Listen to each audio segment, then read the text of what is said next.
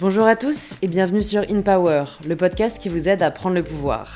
Mon invité de demain est généralement soit aimé, soit détesté, le moins que l'on puisse dire, c'est qu'il ne laisse pas indifférent. Souvent présenté comme un sans domicile fixe devenu millionnaire, voici un aperçu de ma conversation avec Anthony Bourbon.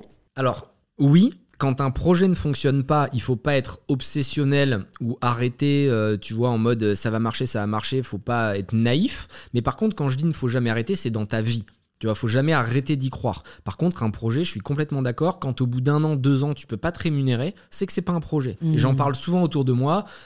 Des gens qui ont un peu d'argent, de leur famille, ça fait cinq ans qu'ils font un business, le truc il fait 100 000 euros de chiffre d'affaires au bout de cinq ans, ils me disent non mais ça va finir par marcher, je dis en fait arrête, tu vois, soit tu pivotes complètement, soit machin. J'essaie toujours de, dire aux entrepreneurs imagine, t'as pas de parents, euh, t'as pas de famille, et t'as pas d'argent, est-ce que tu pourrais faire ce business? Hmm. Si la réponse est non, c'est que c'est pas un vrai business. Tu vois, parce que ça compte pas quand tu vis euh, euh, euh, avec l'argent de ton père, de ta mère et que tu es nourri, logé, t'es pas un entrepreneur.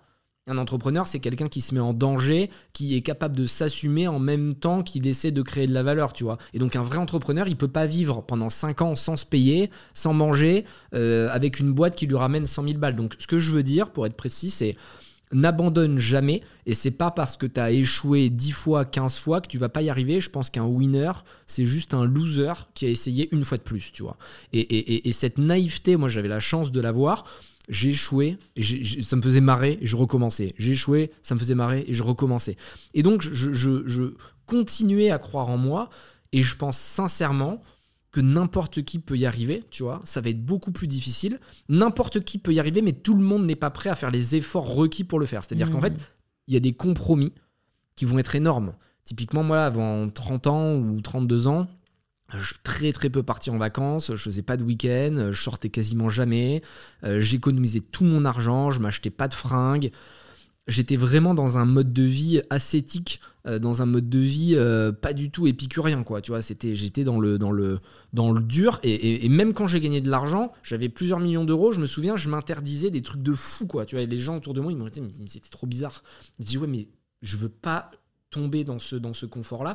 Et, et c'est ce qui m'a permis, je pense, tu vois, d'être ambitieux. Et aujourd'hui, j'ai plus besoin de travailler. Concrètement, je pourrais arrêter, chiller, vivre aux Bahamas ou je sais pas où mais je m'ennuierais quoi. Et tu vois, je suis très content et je me fixe de nouveaux objectifs et pas parce que je suis un éternel insatisfait, mais parce que je kiffe tellement ce que je fais que je vais essayer de pousser toujours plus loin.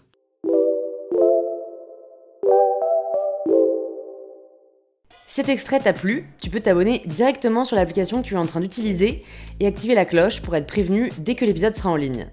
Je te souhaite une bonne écoute et je te dis à très vite sur InPower.